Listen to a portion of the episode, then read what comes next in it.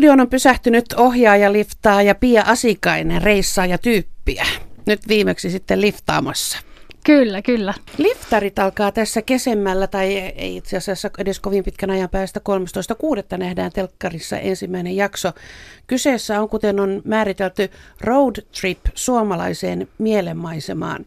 Neliosaisessa sarjassa sinä, Pia, reissaat liftaten ympäri Suomea ja tutustut matkalla tapaamisi ihmisiin. Alkaako tästä suuri liftaamisen comeback? Toivottavasti ainakin tuo sitä takaisin, koska liftaaminen on kiva tapa matkustaa ja hirveän helposti me ollaan semmoisissa omissa pikkukuplissamme ja toki omalla autolla ja julkisilla liikkumavälineillä liikkuminen on myös yhtä suotavaa, mutta kyllä mä suosittelen, että liftaamista kannattaa kokeilla. Mm. Sinä ja, ja Joona Pettersson, kuvaaja, teitte viime kesänä neljä eri reissua. Siinä tuli aika iso osa Suomea katettua. Joo, se oli aivan mahtavaa, koska Mä sain just idean tähän ohjelmalle siitä, että kun yleensäkin lähtee jonnekin reissuun, niin sitten oot monta kuukautta jossain viidakossa, missä liian tuolla pitkällä kaukana, ja sitten Suomi-reissut on pienempi jotain ehkä mökille tai tämän tyyppistä, niin sitten tuli sellainen, että hitsi, että pitäisi, Suomi on kaunis maa, kiva maa. Ja tuossa muutama vuosi sitten tosiaankin liftasin veljen vaimon synttäreille ja olin tuossa Turun motorin alussa peräti minuutin, kunnes sain kyydin. Ja sitten keskustelut, se kuskikaan oli ihan mielettömän hauska, että se oli Lidlin myyntipäällikkö ja se oli, niillä oli, tai joku piiripäällikkö ja tota, puhuttiin kansainvälisestä adoptioista ja mistä ikinä. Niin kuin, että ihan, tota, joo, niin sitten silleen, että jutellaanpa suomalaisten ihmisten kanssa, koska joo, ja kyllä, paljon tuli erilaisia tyyppejä vastaan. Siitä jäi kytemään. Kyllä, siitä jäi kytemään, kyllä, kyllä. Minkälainen liftaustausta muutoin sinulla on? No mä oon silleen jo vähän sellaista old schoolia, että tota, äh, 80-luvulla mä oon joskus 3-14-vuotiaana. Mä oon liftannut eka kerran. Mä kävin kitaratunneilla Porissa. Mä oon Nakkilasta kotoisin, niin äiti antoi bussirahat ja mä sitten vähän niin kuin salaakin jopa taisin mennä sinne No siinä ei ole hirveän pitkä matka onneksi. Ei, se oli 18 mm. kilsaa se liftimatka ja sitten tota, niin silleen ja sitten kavereitten kanssa just viikonloppuisin tota Nakkila-Porin väliin, kunnes sitten vähän tuli käyty jossain Suomi-festareilla, että oli just joku kirjoitettu saapas jalkarok ja tukka vähän pystyssä ja sitten lähdettiin toisella puolella Suomeen. Ja sitten seuraava taso oli se, että lähin tekee Berliinin liftireissuja ja senkin tein just vähän siihen samaan tyyliin, että menin sitten, siinä vaiheessa asuin jo Porissa ja menin siihen, kaverit heitti siihen niin Rauman Turun tie alkuun ja mulla oli kyltti, jos luki Berliini. sitten opin myöhemmin, että no joo, että ehkä olisi voinut kirjoittaa siihen Turku ja sitten sen jälkeen niin pieniä etappeja, mutta joo.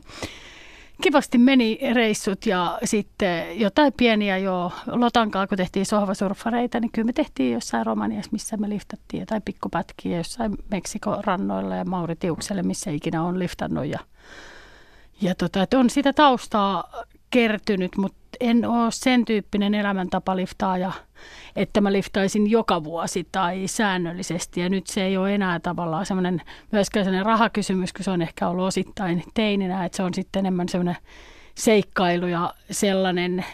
Ja silleen, että mulla ei ole ehkä enää sitä, että mä oon siellä tienposkessa ja kauhusta kankeena ja sitten just se toinen puoli auto pysähtyy ja kuski on kauhusta kankeena. Sitten kaikki pelkää toisiaan. Että ei ole, ei ole sen tyyppistä pelkoa enää, että mulla on ehkä vanhemmiten muutenkin katsoa, niin kuin, mikä liftaamisessa on tärkeää, on just se, että osittain luottaa intuitioon ja ihan myös ihan vaan katsoo tarkkaan ja vähänkin tulee huono fiilis, että ei ton kyytin, niin sitten kohteliaasti, että kiitti, mutta ei kiitti ja jos yksinäisenä naisena jos liftaa, niin voi esimerkiksi hyvin sanoa, että no, että mä odotankin naiskuskia tai mitä ikinä.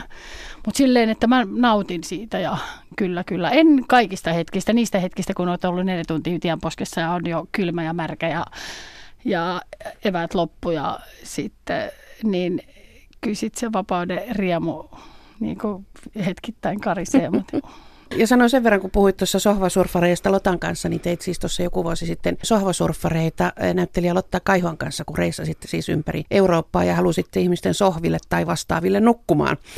Mutta tuota, puhuitkin tässä jo vähän vaaroista ja sehän on ensimmäinen asia, joka, joka tavallaan tulee liftaamisesta nykyään mieleen, että se on varmaan jollain tavalla vaarallista. Sanoit, että kaikkien kyytiin ei tarvitse mennä. Mistä, mistä sun hoksottimet, niin kuin, missä ne värähtää sillä tavalla, että ehkä odotan seuraavaa?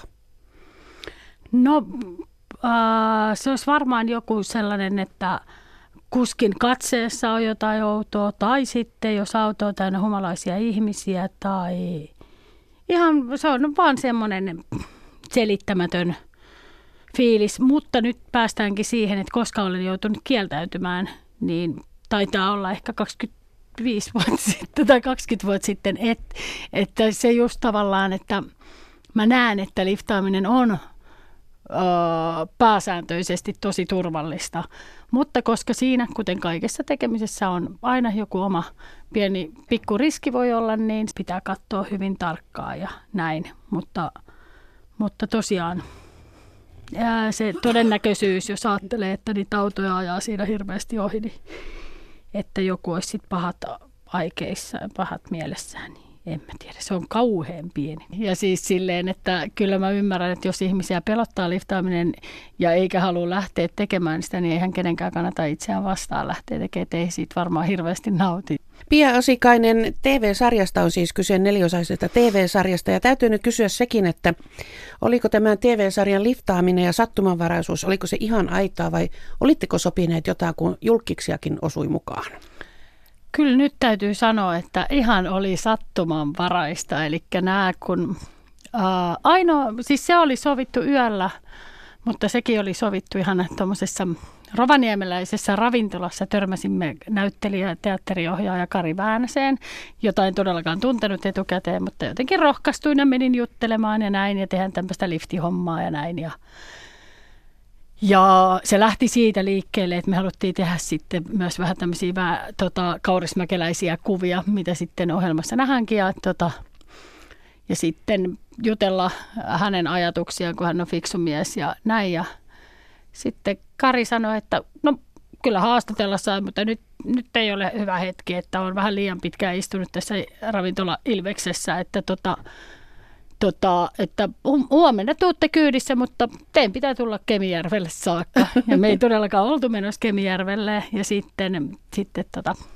sittenhän mentiin. Kari sitten otti lupas niin otti seuraavana päivänä kyytiin. Ja sitten itse asiassa periaatteessa jo yksi pieni sopiminen on, eli rauhatäti tämä räppäri, mm. niin se matka oli Helsingistä sovittu käytännön vähän sanelma. Mutta reissuun mahtui siis saarihöppely Turun saariston ihmisten parissa, Lapin kalareissu alkukesän kylmyydessä Kemistä Nuorgamiin, festarireissu Helsingistä, kuulemma hullujen pohjalaisten pariin Etelä-Pohjanmaalle ja sitten vielä tutkitte Savon, Salo ja Saimaan rannoilla. Oliko joku reissu ylitse muiden? Olihan ne kaikki omalla tapaas, koska to, ihania, koska ensimmäinen reissu oli toukokuun lopussa. Silloinhan puhuttiin aika paljon työstä ja ihmiset on ehkä toukokuun lopussa vielä vähän silleen arjessa enemmän kiinni. Lappi sitten taas omalla, omalla niin luonto ja semmoinen Lappi niin se kaikissa reissuissa oli omat hienoutensa, että en voi sanoa ylitse muiden, mutta kyllähän joo, heinäkuinen Saimaa-reissu ja jotenkin suomalaiset on alkanut rentoutua ja öiset keskustelut järven rannalla ja kitarasoi ja jotenkin sulkava soudut ja joutsa shopper ja jotenkin Suomi alkaa niin kuin elää ja sellaista. Suomalaiset ihmiset ovat kauhean iloisia ja ja sosiaalisia, niin ehkä se oli sitten se kivoin. Missä, missä päin Suomea kyydin saaminen oli helpointa? Mä luulen, että se oli Turun saarissa, koska siinä, siinä oli myös se, että kun Lossilta tulee auto, mm. niin sitten sä liftaat sen het, kaksi minuuttia. Sitten jos et saa kyytiä, sä oottelet 15 minsaa periaatteessa. Sitten tulee seuraavan Lossin autot. Niin ehkä se meni siellä niin kuin helpoiten. Se on niin hallittua Niin, se, se on ihan niin täsmäliftausta ja sitten lähdetään jatskille. No oliko Anis... jossain vaikeampaa kuin muualla?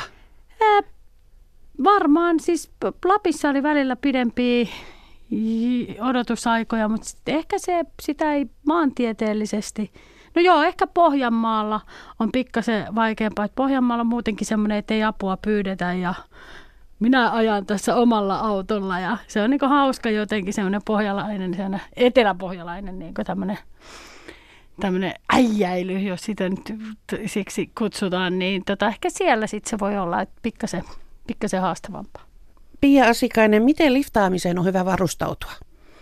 Siihenhän kannattaa varustautua ensinnäkin silleen, tärkein on se iloinen mieli ja jotenkin lähtee sillä meiningillä, ettei pistä liikaa aikarajoja, mutta sitten semmoista konkreettista varustautumista, niin kynä, pahvi, ehkä jopa kaksi pahvia ja, ja tota, Pahvi, että saa kirjoitettua sen määränpään. Kyllä, niin. kirjoitat sitä mihin meet ja se tekee susta tavallaan tur- luotettavamman ihmisen ehkä. Et kuski näkee, että sinulla on määränpää, sinä et ole mikään elämässä ajelehtiva äh, sarjamurhaaja. niin sitten tota, sellainen, sitten on hyvä olla, sitten on hyvä niin kuin ennen kaikkea katsoa hyvä liftauspaikka, jossa kaupungeista lähtee niin se ulosmenorampit niin, että motorille ei tietenkään saa liftaa, mutta että on kaupungin laitamilla ja se on tärkeää. On hyvä olla vähän evästä mukana. On hyvä olla ehkä värikkäät vaatteet, sadevaatteet niin, Suomen aivan, kesä. ettei ainakaan sitten huku maisemaan, että kyllä, kyllä. tummissansa. Kyllä, kyllä. Mm. Ja sitten just katsoo se, kohdan, ko, se kohta tarkkaan, missä liftaa, että autot ei aja liian lujaa, jotta he ehtii näkee sen kyltin. No sitten kun se auto sieltä lähestyy, niin se on jännä se hetki, kun katseet kohtaa sen pienen ajan. Se on se tavallaan, millä niin kuin sä autoilija tekee sen valinnan, että ottaako hän kyytiin vai ei, niin sitähän voi naureskella tai hypähdellä tai heiluttaa peukkua tai mitä vaan, mutta, mutta se on se, että just, että ei, ei kannata pitää niin hirveästi aurinkolaseja päässä. Ja sitten se on itse asiassa niin tuolla tienposkessa huomaa sen, että ihmiset suhtautuu liftaamiseen äärimmäisen iloisesti, että se, että kuskit kun pysähtyy, niin moni, moni on ottanut aiemmin liftareita kyytiin tai on ehkä itse liftannut, mutta on myös paljon sellaisia, jotka ei ole ottanut niin ennen. Ja sitten se on hirveä kivaa. Se on jotenkin, siinä on semmoinen, siinä yhteisessä tilassa, kun pienessä tilassa istutaan, niin se on hauska tapa tutustua. Joskus näkee semmoista, että huomaa, että että liftarilla ei varmaan ole ajokorttia, kun hän ei hoksaa, että hän on nyt semmoisessa paikassa, johon ei, ei voi pysähtyä.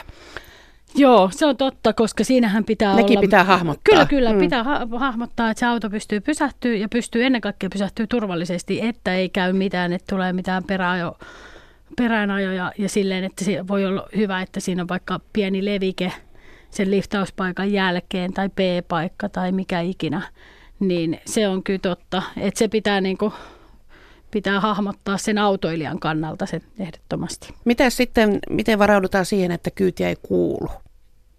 Just sille, että on vähän sitä reissumiestä siellä kassissa ja tota, juomaa vettä, limppari, ehkä joku suklaapatukka ja just myös sillä, että on ehkä ne sadevaatteet, koska käy, jos ei kuulu kyytiä ja sitten samaan aikaan siellä on se iso pilvi, tumma pilvi taivaanrannassa lähestyy, niin onhan se, onhan se niin kuin hyvä olla ne suojavaatteet. Ja meillähän oli myös siis teltta. Ja kyllähän me muutama yö sitten teltassa nukuttiin. Ja, ja tota, tietenkin puhelin on hyvä olla mukana. Ja sitten jopa ehkä joku ekstra batteri, niin on hyvä ottaa puhelimeen mukaan, koska kenttää voi kulua tai puhelimen akku voi kulua. Ja, ja paperikartta, mutta siis retroilu nyt muutenkin on niin, niin muodissaan, niin sellaisen vielä kun löytää jostain, niin siitä oikeasti käytännön hyötyä ihan hirveästi, koska just puhelimen akut loppuu helposti ja sen puhelimen räplääminen jotenkin tienposkessa, niin on vähän sellaista, että tota,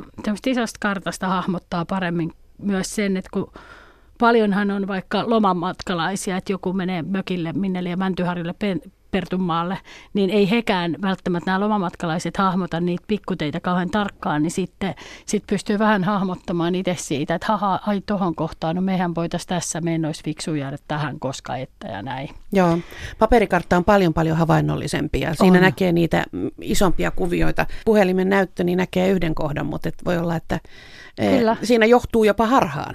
Kyllä, kyllä, se on mm. totta. Se on kiva, paperikartta toimii. Niin kuin. Ja sitten kyllä, jos on ne sadevaatteet jäänyt ja se sade tulee, niin sitten sit paperi, paperikartasta voi tehdä sellaisen pienen sateeseen, kun katsotaan kuinka kauan se sitten kestääkään.